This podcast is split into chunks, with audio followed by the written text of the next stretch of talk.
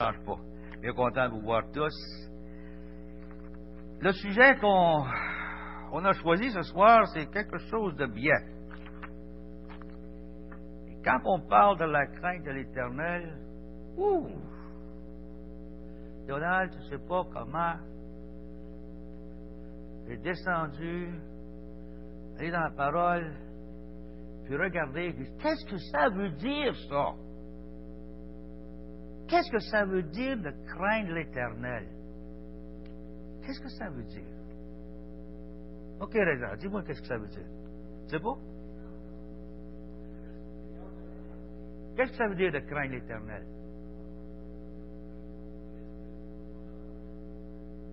OK, très bien. Let's d'autres. Pardon? Avoir peur de père. OK.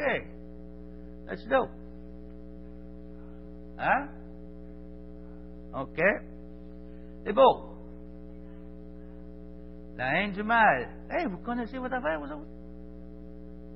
Moi, c'est vous vous devez m'amener ça ce soir. C'est pas pire. C'est bon, merci beaucoup. Alors, la crainte de l'éternel. Regardez dans le Proverbe, chapitre 1, verset 7. Le livre de Proverbes est plein de ça, mais pas juste des Proverbes. Dans les psaumes, dans l'Ancien Testament, dans Genèse, partout dans la, dans la parole de Dieu, on regarde, on voit le mot la crainte de l'éternel. Qu'est-ce que c'est? Et qu'est-ce que ça rapporte? Et c'est ça, ce soir, je vais essayer de, brièvement, j'ai-tu deux heures, trois heures, comment je dors? Cinq heures. Oh, correct, oui, correct. Euh, ça longtemps que vous vous asseyez pas sur le bord de la fenêtre, puis quand j'arrive mes nuits, vous tombez à terre. Parce que là, je ne sais pas si vais pouvoir vous lever. Mais euh, non, on va essayer d'aller passer à travers ça. Parce qu'il y a tellement de, tellement, tellement d'ouvrages dans ça. Il y a tellement de choses. Euh, quand on regarde ce mot, la crainte de l'éternel, il y a tellement de choses dans ça, mon frère. C'est merveilleux. C'est merveilleux de voir ce que Dieu promet, ce que Dieu dirige, ah, c'est merveilleux. En tout cas, regardez verset 7, chapitre 1, verset 7. La crainte de l'éternel est le commencement de la science. Ou le commencement de la sagesse le commencement de la reconnaissance. Si on veut réellement connaître Dieu comme il est, on doit le, craindre. Mais la crainte de l'Éternel est une qualité spirituelle qui habite dans le cœur de ceux qui ont une relation intime avec Dieu. Savez-vous, il y a deux sortes de chrétiens. Il y a le croyant puis le disciple. Savez-vous la différence entre le croyant et le disciple? Pardon? C'est celui qui suit. Le disciple est celui qui développe sa relation intime avec Dieu. Mais le croyant, lui, comme Paul dit dans 1 Corinthien, il est sauvé par la peau de ses dents. Hein? C'est ça que. on voit ça pas mal aujourd'hui. Mais vous voyez, c'est ça qu'on a. Mais c'est une relation, une qualité spirituelle que nous avons. Mais dans le monde religieux aujourd'hui, on a une très mauvaise image de la crainte de Dieu. Ils pensent qu'ils ont une crainte de Dieu qui a la peur, ils ont une peur de Dieu, d'un Dieu qui est terrifiant. Un Dieu qui est fâché. Un Dieu qui va détruire ceux qui commettent le mal. C'est ça qu'ils pensent dehors. On demande des questions à des gens, à des personnes individuellement. Qu'est-ce que tu penses? Qu'est-ce que c'est de craindre, craindre Dieu? Ben, c'est une peur. J'ai peur d'un homme. Mais c'est vous que des chrétiens comme ça, des croyants qui sont comme ça, qui, ont peur de, faire quelque chose, bien, qui ont peur que Dieu va les frapper, va les punir, ou bien va les battre, va les anéantir. C'est pas ça. C'est pas ça. C'est pas ça. La crainte de Dieu est la marque d'un grand respect à l'égard de sa personne, de sa sainteté et de sa parole. Ça, c'est important.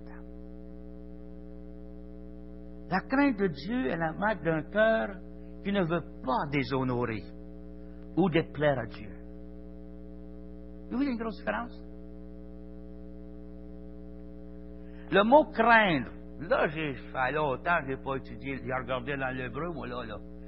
J'ai regardé le mot hébreu. Mais pour le prononcer, là, je pense pas que je suis capable. Mais le mot crainte en hébreu veut dire yara, qui signifie respect. Il y a un autre mot, la même chose, pehad, qui signifie peur. Mais aussi en grec, qui veut dire photo, phobos, qui signifie terreur. Alors, voyez-vous, la crainte qui donne la peur, la crainte d'avoir peur de déplaire à ce Dieu qui peut. Aussi, c'est un Dieu d'amour, mais aussi c'est un Dieu de jugement. Comprenez-vous?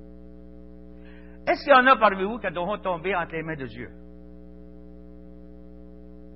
Est-ce qu'il y en a parmi vous qui ont réellement tombé entre les mains de Dieu? Qui ont combattu avec Dieu? Jacob a combattu avec Dieu, hein? Mais quand il est sorti de la bataille, qu'est-ce qui est arrivé à Jacob? Il boitait.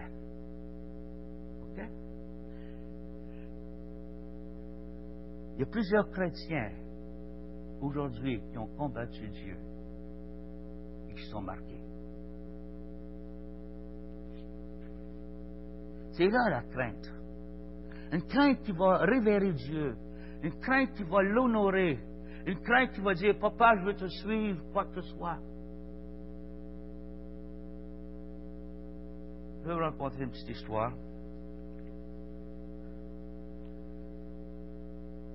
Dans le sport que j'étais, je n'ai jamais rencontré le plancher.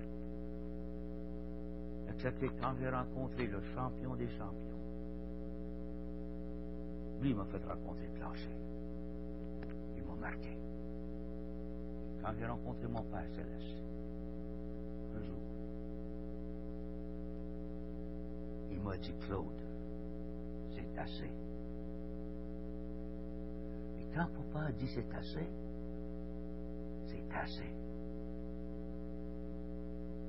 Je pense à jamais. A fallu arriver là.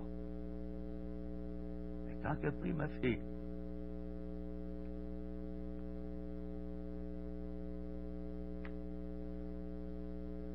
et puis que la température montait, on l'a à l'hôpital, on l'a mis dans la glace,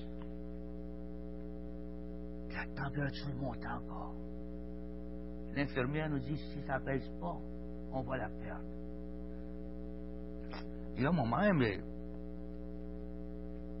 j'ai pris les nerfs un peu. L'infirmière m'a mis dehors. Elle m'a sorti. Allez-vous ça, M. Mathieu, c'est trop nerveux. Mais c'est là que Dieu va me rencontrer. Et quand j'ai rencontré Dieu, il n'y avait personne dans la salle d'attente. Il dit, Claude, en as-tu assez? J'ai dit, oui, t'as gagné. Parce que voulez-vous, moi, je ne voulais plus retourner dans le ministère. Je ne voulais pas devenir un pasteur. J'ai été à l'école biblique, j'ai fait mon séminaire, j'ai fait tout ça, j'ai mes éducations, mais je ne voulais pas retourner là. Dieu dit, c'est là que tu vas aller. J'ai combattu. Et finalement, à l'hôpital, à la salle d'attente, ce soir-là, mon papa a gagné. Et c'est là que j'ai rencontré le champion des champions. Je lui ai dit, t'as gagné, t'es vrai, t'as raison. Fais de moi ce que tu veux maintenant. Il a mis la crainte à mon cœur. La crainte de ne pas le désobéir. De ne plus le désobéir. Il dit, il m'a dit, retourne là maintenant à l'école. Et j'ai retourné dans la chambre, la température te baisse, attends moi. C'est correct? Mais il fallait que je sois, j'arrive là. J'ai une tête dure, il fallait que j'arrive là pour reconnaître qui il était, reconnaître sa puissance, sa force. Dieu est puissant. Dieu est un Dieu jaloux. Dieu ne veut pas qu'on serve maman et qu'on serve Dieu en même temps. Il ne veut pas ça. Il veut qu'on le serve lui-même. C'est ça la Bible. C'est ça qui veut nous amener à, à le servir, à avoir notre relation intime avec lui. Pas plus que ça. Dieu ne veut pas de religion. Il veut une relation. Il veut qu'on l'aime. Il veut qu'on le craigne. Il veut qu'on marche avec lui. Il veut qu'on l'adore. Puis lui, il va faire le reste. Il va faire le reste. Et c'est ça qui est beau. Et quand je regardais ça, Donald, dans ces semaines passées, cette semaine, je regardais ça, ah, j'ai dit, papa, que tu es grand? Et quand je regardais ça, le respect, d'avoir peur de ne pas le déshonorer, on ne veut pas le déplaire. On veut le plaire, on veut lui plaire, on veut qu'il soit heureux. Parce que lui aussi, il veut que nous soyons heureux. Il veut, je veux que vous soyez heureux. Il dit heureux. Il veut ça gens. Il veut qu'on soit heureux. Il veut pas qu'on soit euh, triste. Il veut que nous soyons heureux.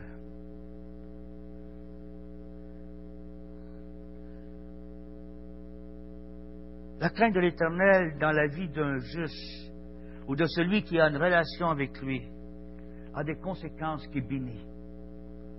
Des belles conséquences, des bénédictions. Première conséquence dans la vie de, celui qui a la, vie, la relation avec Dieu, dans Proverbe 14, verset 27, si vous voulez lire. Proverbe 14, verset 27. Regardez ce qu'il dit en fait. Une promesse. Dieu ne nous demande jamais de faire rien sans une promesse, les. Jamais. Jamais. Et c'est beau de voir ces promesses. Wow! Et vous, depuis, ça, fait, va presque, ça, fait six ans maintenant qu'on est ici, nous autres, là. C'est vous les promesses que Dieu a données? Hey, vous avez voir ce que Dieu fait. C'est beau de voir la main de Dieu agir et, et de diriger. C'est ça qu'il veut. Il veut nous diriger, il veut nous conduire, il veut que nous soyons heureux. Et c'est pour ça qu'il pourvoit. Regardez ça, Proverbe 14. La crainte de l'éternel est quoi? Est quoi? Est quoi? Ah! La source de vie. Alors, si on veut être en vie, mon jeune homme, là, tu sais ce que ça veut dire? La crainte de l'éternel. Bingo. Là. Voyez-vous? La source de vie. La crainte de l'éternel. On honore Dieu on le respecte, on le glorifie, on le loue. Et là, c'est la source de notre vie. C'est la source de ma vie. C'est la source de ma vie. Regardez plus loin. Pour détourner des pièges de la mort. Alors pourquoi? Pourquoi la crainte de l'éternel est une source de vie? Pourquoi? La raison principale, c'est qu'elle prend source dans la parole de Dieu. On regarde la parole de Dieu. Regardez le, psaume, le verset, psaume, euh, Proverbe 13, verset 14. Regardez ça, là. Encore là. Proverbe 4, 13, verset 14. L'enseignement du sage. On veut être sage? Hein? On veut être sage, hein? Regardons la parole. Regardez ce que ça dit ici. L'enseignement du sage est quoi? Une source de vie. Oui, vous la promesse? C'est quelque chose, hein? C'est beau, hein? Quelque chose. Une source de vie pour détourner les pièges de la mort. Encore là, source de vie. Deuxième conséquence, Proverbe 15, verset 33. Regardez celui-là. La crainte de l'Éternel enseigne quoi? La sagesse. Quoi d'autre? Et l'humilité qui précède la gloire. Salomon nous invite aussi à entrer cette école. C'est une école à apprendre. Quand on regarde au, proverbe, on regarde à l'école, c'est une école. Et Salomon nous invite aussi à rentrer dans une école. À rentrer à l'école de la sagesse. Pour apprendre la crainte de Dieu. À rentrer à l'école de Dieu, c'est entrer à l'école de la sagesse, de la connaissance et d'apprendre à révérer Dieu. C'est quelque chose, hein? Hey, ça, c'est beau. Alors, je veux rentrer dans cette classe, cette école-là, moi. Hein? À notre âge, on peut rentrer à l'école tout âge. C'est là l'école qu'on peut rentrer. C'est beau l'école. Regardez bien ça.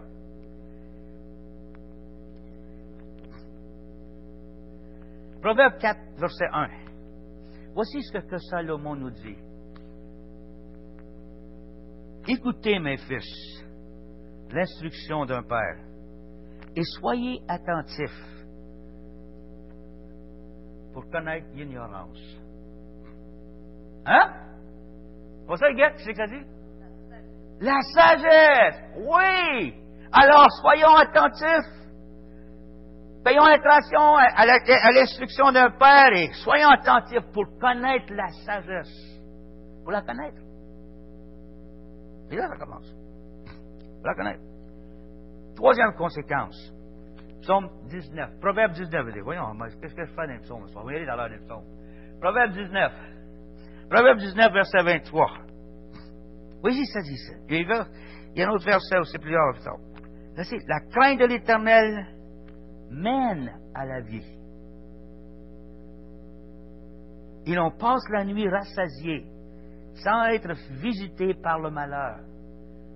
Il y a combien de personnes qui passent des nuits blanches? Oui? Ah ouais? Bien des fois, on passe des nuits blanches. Pourquoi on passe des nuits blanches? Parce que nos pensées tournent en rond. Hein? Tournent en rond. Qu'est-ce qu'on fait quand on, on est dans ce temps-là qu'on ne dort pas, gars? Oui? On prie? Good. C'est une bonne manière, ça. C'est bon. OK? C'est une bonne manière parce que Dieu nous amène là des fois. Mais la plupart, la promesse que Dieu nous donne ici, quand nous avons cette crainte, cette crainte nous mène à la vie. Parce que, voyez-vous, bien des fois, la crainte est la cause du péché. Voyez-vous comme Adam, par exemple, vous vous souvenez Adam et Ève quand ils ont péché dans les jardins, là? Puis là, Dieu s'en vient les voir. Hé, Adam, qu'est-ce que t'es? Adam! Oui, oui, oui, oui, je sais. Pourquoi tu te caches? J'ai eu peur. C'est ça qu'il. Attends, j'ai eu peur. Hein, j'ai eu peur, j'ai peur. Pourquoi j'ai eu peur? Parce que j'ai entendu ta voix. Oui, j'ai entendu ta voix, mais à cause du péché, maintenant, j'ai eu peur de toi. Pourquoi tu as eu peur? Parce que je suis nu. Je ne suis pas présentable. C'est le péché qui amène la crainte.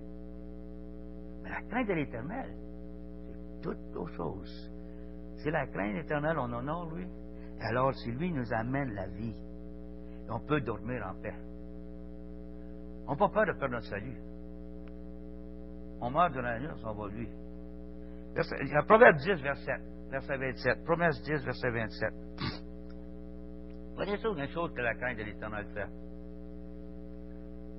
La crainte de l'Éternel augmente les jours on veut vivre longtemps. Je sais pas, comment, comment d'autres en Niger. On veut vivre longtemps. Mais la promesse nous dit on va des longs jours. Parce qu'on on marche avec Dieu. On a la crainte de Dieu dans notre cœur. On respecte Dieu dans notre cœur. Alors on nous promet la santé. Pour prendre soin de nous. C'est une promesse. Mais les années des méchants sont quoi? Abrégées. La crainte de, l'Éternel nous mène à la vie et aussi à l'abondance. Il pourvoit nos besoins. Dans notre marche avec lui, Dieu pourvoit nos besoins. Il dit dans Matthieu, je, suis avec toi tous les jours. Il est là. Il est avec nous tous les jours. Il marche avec nous on a un chant en anglais qu'on dit, tu les deux and he walk with. Et il marche avec moi, il parle avec moi. Et la joie que nous, que ayons ensemble, personne ne peut le réaliser. C'est cette joie. And he walks with me. And he talks with me. And he tells me I am his own. And the joy that we share, no one Personne ne peut savoir la joie et la paix qu'on a dans le cœur de marcher avec notre papa céleste. Côte à côte avec lui. Ah, c'est beau. C'est beau. beau. Puis aussi, non pas seulement ça, mais on a une, amitié avec Dieu. Une amitié qui est pour ceux qui craignent, une amitié très proche. Encore là dans le psaume, psaume 25, verset 14, regardez ça. Psaume 25, verset 14. Hein? Psaume, psaume, psaume. J'ai changé, j'ai pas proverbe. Tiens, ça, je me promenais, je me promenais le psaume proverbe. C'est psaume. psaume 24. Et regardez psaume 24, verset 14. Eh, eh, ça parle de l'amitié, là. Tu 25, 25, 14. C'est raison. Je voulais juste savoir si j'étais réveillé, là. Elle est réveillée. Elle dort pas. ok, regardez bien ça, Jésus. L'amitié de l'Éternel est pour ceux qui le craignent, et son alliance leur donne instruction. L'amitié. On n'est pas simplement n'importe qui, là. Nous avons une amitié intime avec Dieu. Voyez-vous la différence? L'amitié avec l'Éternel. L'amitié de l'Éternel nous parle d'une relation particulièrement, que personne d'autre peut avoir ça. C'est une relation intime entre deux bons amis, amis très très proches. OK? L'amitié de l'Éternel nous parle d'une relation qui se développe à fur et à mesure des jours avec Dieu. Elle se développe à chaque jour. C'est pas une chose qu'on développe notre amitié dans une journée ou dans une nuit. C'est à chaque jour. Ça prend une vie. Une vie. Ça peut prendre 50, 60 ans. Mais ça se développe à chaque jour. Aujourd'hui, je suis plus près de Jésus que j'étais hier. Je marche plus près de Dieu aujourd'hui que je marchais hier. Alors, c'est une relation que nous développons à chaque jour. Et c'est ça que nous enseignons le jeudi soir à notre église, à notre maison, de développer cette relation journalièrement avec Dieu. À chaque jour, on marche avec Dieu, on développe cette relation, on lui dit qu'on l'aime, on lui dit qu'on l'aime, et Dieu nous dit que nous aimons, et nous bâtissons cette, cette fondation sur Dieu, sur le rocher solide. Vous? C'est ça, une belle amitié avec Dieu. L'amitié de l'Éternel accorde des privilèges, quelque chose de spécial, ça. Elle accorde des privilèges, des grâces à ceux qui vivent cette amitié avec lui. C'est ça. Un des premiers privilèges, je vais t'en pousser tout. Le premier privilège, c'est de vivre cette relation personnelle avec Dieu, intimement avec Dieu. Proverbe 3, 32. On va au Proverbe 3, 32. Regardez ça. Hein? C'est une chose à chaque jour, ça. Pas juste le dimanche, pas juste le mercredi ou la, la mais à tous les jours. Cette relation doit être développée avec Dieu à tous les jours. Qu'est-ce que c'est que l'Éternel dit ici? Car l'Éternel a, a en horreur les hommes pervers, mais il est un. Quoi? Ami. Pour qui? Pour les hommes droits. OK? Est-ce qu'on. Voyez-vous ça? L'Éternel L'Éternel aura les hommes pervers. Ceux qui se pensent plus smart que les autres, là, Dieu ne veut pas avoir affaire avec eux. Ils en aura. Mais Dieu, il est un ami. Alors ne regardons pas Dieu comme quelqu'un qu'on doit avoir peur, euh, avoir une terreur terrifiée de lui. Non. Regardons avec lui et marchons avec lui, avec respectueusement, pour qui qu'il est et servons-le. Il y a plusieurs témoignages dans la parole de Dieu qui nous sont donnés dans le but de nous encourager sur cette voie glorieuse d'avoir cette amitié avec Dieu. Abraham, on connaît Abraham, hein? Qui fut? On peut continuer l'histoire, puis ça nous amènera plus tard. Mais Abraham fut appelé l'ami de Dieu. Pourquoi?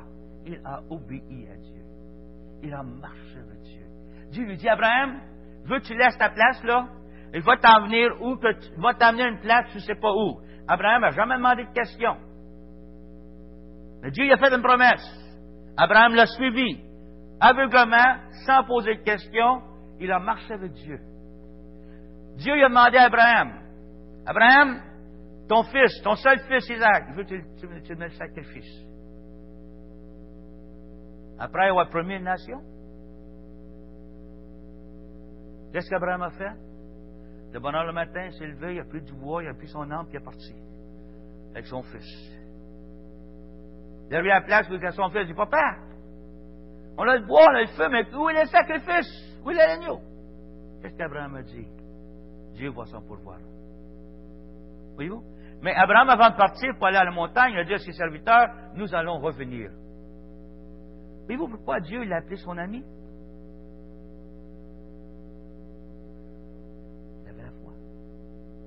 Voyez-vous pourquoi que Dieu l'appelait L'Abraham était l'ami de Dieu? Moïse. Moïse aussi a eu une relation très particulière avec Dieu. Dieu, Dieu s'en est servi. Moïse, qui était à cause d'un meurtre, il s'est allé dans le désert. Il est allé devenir un berger, puis soin des agneaux. Pendant 40 années. Après ça, qu'est-ce qu'il a fait? Dieu a dit, Moïse, va délivrer mon peuple. Ben, pas capable. Va délivrer mon peuple. Et Moïse. Moïse avait une relation particulière. Parce que Dieu parlait avec Moïse. Voyez-vous? Toutes ces choses-là. Les disciples à qui le Seigneur a dit, je vous appelle plus serviteur, mais je vous appelle quoi? Mes amis. Mes amis. Paul, l'apôtre Paul qu'on connaît, a eu une, une, relation intime, particulièrement avec Dieu aussi. Il l'a rencontré sur le chemin de Damas. Et Paul a été marqué.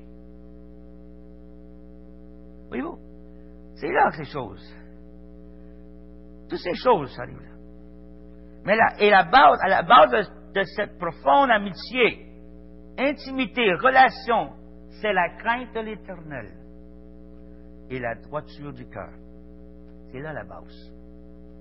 La base de cette amitié intime, c'est la relation, la crainte de l'éternel et la droiture du cœur.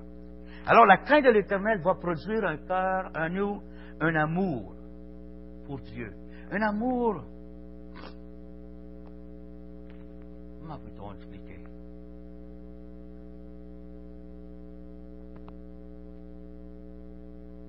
Entre comment on peut servir ça? Hein? Entre mari et femme, l'amour qu'on a entre, entre entre nous autres, c'est un amour profond. Alors notre crainte pour l'éternel va produire en nous un amour profond, intime avec Dieu. Une obéissance à Dieu. Sans question. Une obéissance.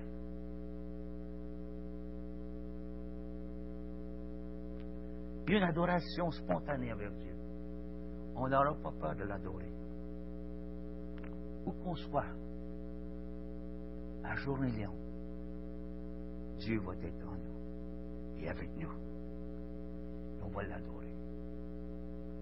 Bien souvent, on peut marcher sur sur le rue, sur le chemin, trottoir que nous sommes. Qu'est-ce qui nous empêche de dire Hey, papa, je t'aime Qu'est-ce qui nous empêche de dire Moi, je l'appelle papa céleste, ok C'est mon papa. Je t'aime, papa. Je t'aime tellement. Tu sais que mon papa, mon, papa me dit moi aussi, petit Claude, je t'aime.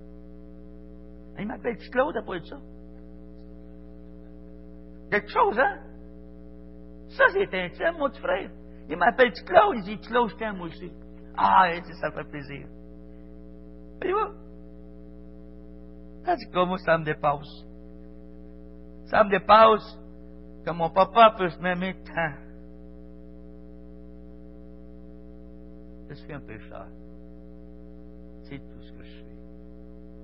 Je suis un pécheur qui ne mérite pas cet amour. Mais Dieu m'aime.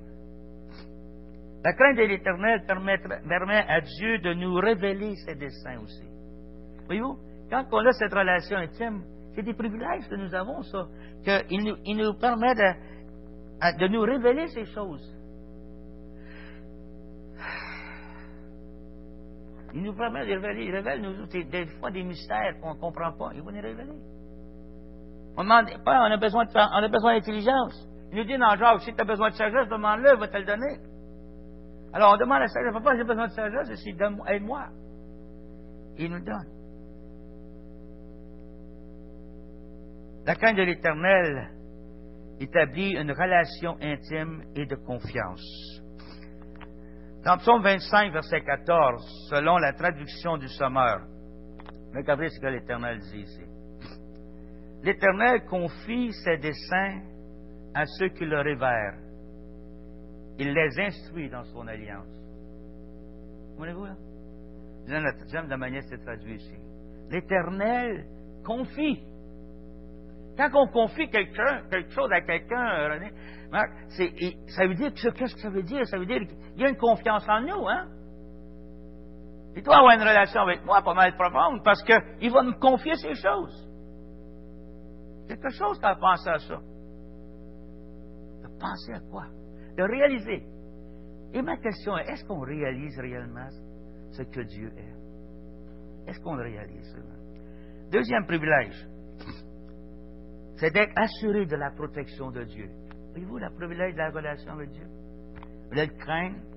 Job a dit durant ses souffrances, en Job 29, verset 4, Que ne suis-je comme au jour de ma vigueur, où Dieu veillait en ami sur, sur ma tente? Job a passé à travers des souffrances immenses. Je ne pense pas que beaucoup d'entre nous pourront passer à travers les souffrances que Job a passées.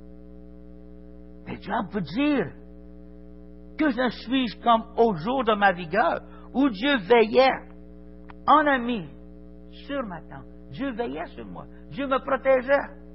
Et Dieu me protège encore. Jésus a dit à ses disciples dans Luc euh, chapitre 12, versets 4 et 5, Je vous dis à vous qui êtes mes amis, ne craignez pas ceux qui tuent le corps et qui, après cela, ne peuvent rien faire de plus. Craignez celui qui, après avoir tué, a le pouvoir de jeter dans la géhenne. Oui, je vous le dis, c'est lui que vous devez craindre. C'est Dieu que nous devons craindre. Comprenez-vous? Troisième privilège, c'est de parler en tête à tête avec notre Dieu. Hey, on peut lui parler. Quelqu'un m'a demandé une fois, a dit, Comment tu peux parler à Dieu face à face? Comment tu peux parler à Dieu? Comment Dieu te parle? Oh, il dit, c'est bien facile. Il va me parler. J'entends sa voix. Il me parle à travers sa parole. Il me parle à travers des messages qu'on entend. Dieu nous parle. Il faut être à l'écoute. Si on n'est pas à l'écoute, on ne l'entendra pas. Mais si on est à l'écoute, on est attentif, parce que des fois, des fois, il va nous parler des petites voix très douces. Comme un whisper. Comme un souffle.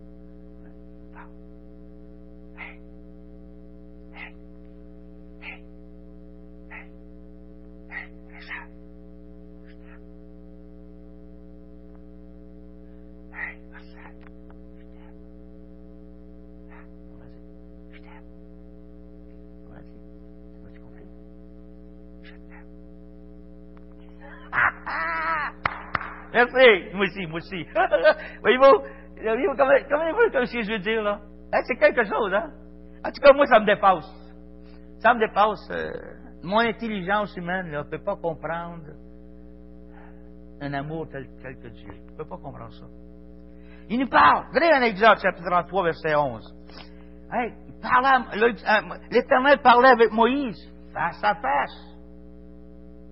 Face à face, il parlait avec Moïse comme un homme parle à son ami. Dieu parlait à Moïse. Est-ce que nous avons le même Dieu aujourd'hui qu'il était dans le temps de Moïse? Hein? Est-ce que réellement vous croyez que nous avons le même Dieu aujourd'hui, Régent? Es-tu certain de ça? Comment tu sais ça? Hein? Croyez-vous, comment, ce que je veux dire? Si, puisque Dieu est le même hier, aujourd'hui et il sera demain, alors il ne change pas. Alors qui qui change? Hein? C'est qui qui change? C'est moi. C'est moi qui change. Voyez-vous? Il parle à Moïse. Il parle à Moïse. Il est capable de nous parler aujourd'hui pareil, comme son ami. Puis Moïse retenait au camp. Mais remarquez quelque chose dans ce verset-là. Mais son jeune serviteur, Josué, fils de Nun, ne sortait pas du milieu de la tente. Il voulait écouter, il voulait entendre Dieu lui parler encore. C'est ça qu'il faisait. Voyez-vous, l'intimité avec Dieu se construit jour après jour, jour après jour, un jour à la fois. L'intimité avec Dieu s'entretient, avec Dieu s'entretient. L'intimité avec Dieu se développe. C'est pas quelque chose qui va nous tomber sur la tête. C'est quelque chose qu'on doit développer. Jean-Guy va te poser une question. Comment ça a pris de temps de développer une relation de, ta femme? Deux ans. Comment ça fait de temps que vous êtes mariés? 49. Vous, dans le couple, vous appris à développer encore, cette relation-là. Hein? Amen. Moi, ça fait cinq ans. Hey, on célèbre notre cinquantième, ma femme, moi, cette année. Wow! J'ai demandé à ma femme de puis elle m'a dit oui. Je pensais pas qu'elle t'a faut me dire oui. Hey, ça, c'est l'intimité. Hein? En tout cas, ça se développe. Pourquoi il y a tellement de divorces dans les mariages? Parce qu'elle ne développe pas l'intimité. Ça se développe. Alors l'intimité avec Dieu, ça se développe à chaque jour. L'intimité avec Dieu se nourrit. On mange, nous autres, hein? On mange chaque jour, hein? Ça paraît. hein? On mange chaque jour. Il mange un beau super soir. Hein? Hey, pas ça, mais en tout cas, c'est pas plus loin. Mais ça se nourrit, l'intimité. Alors, si on ne nourrit pas notre intimité avec Dieu, on va être mort. Ça ne fonctionnera pas. L'intimité avec Dieu se voit. Ça se voit. Quand les apôtres marchaient et allaient à Jérusalem, comment ont-ils, ils discernaient-ils les apôtres? Comment discernaient-ils les apôtres? Hein? Quand ils allaient là, ils savaient que les apôtres avaient été avec qui? Hein? Avec Jésus. Comment? Comment qu'ils pouvaient le discerner ça? Hein? Pardon?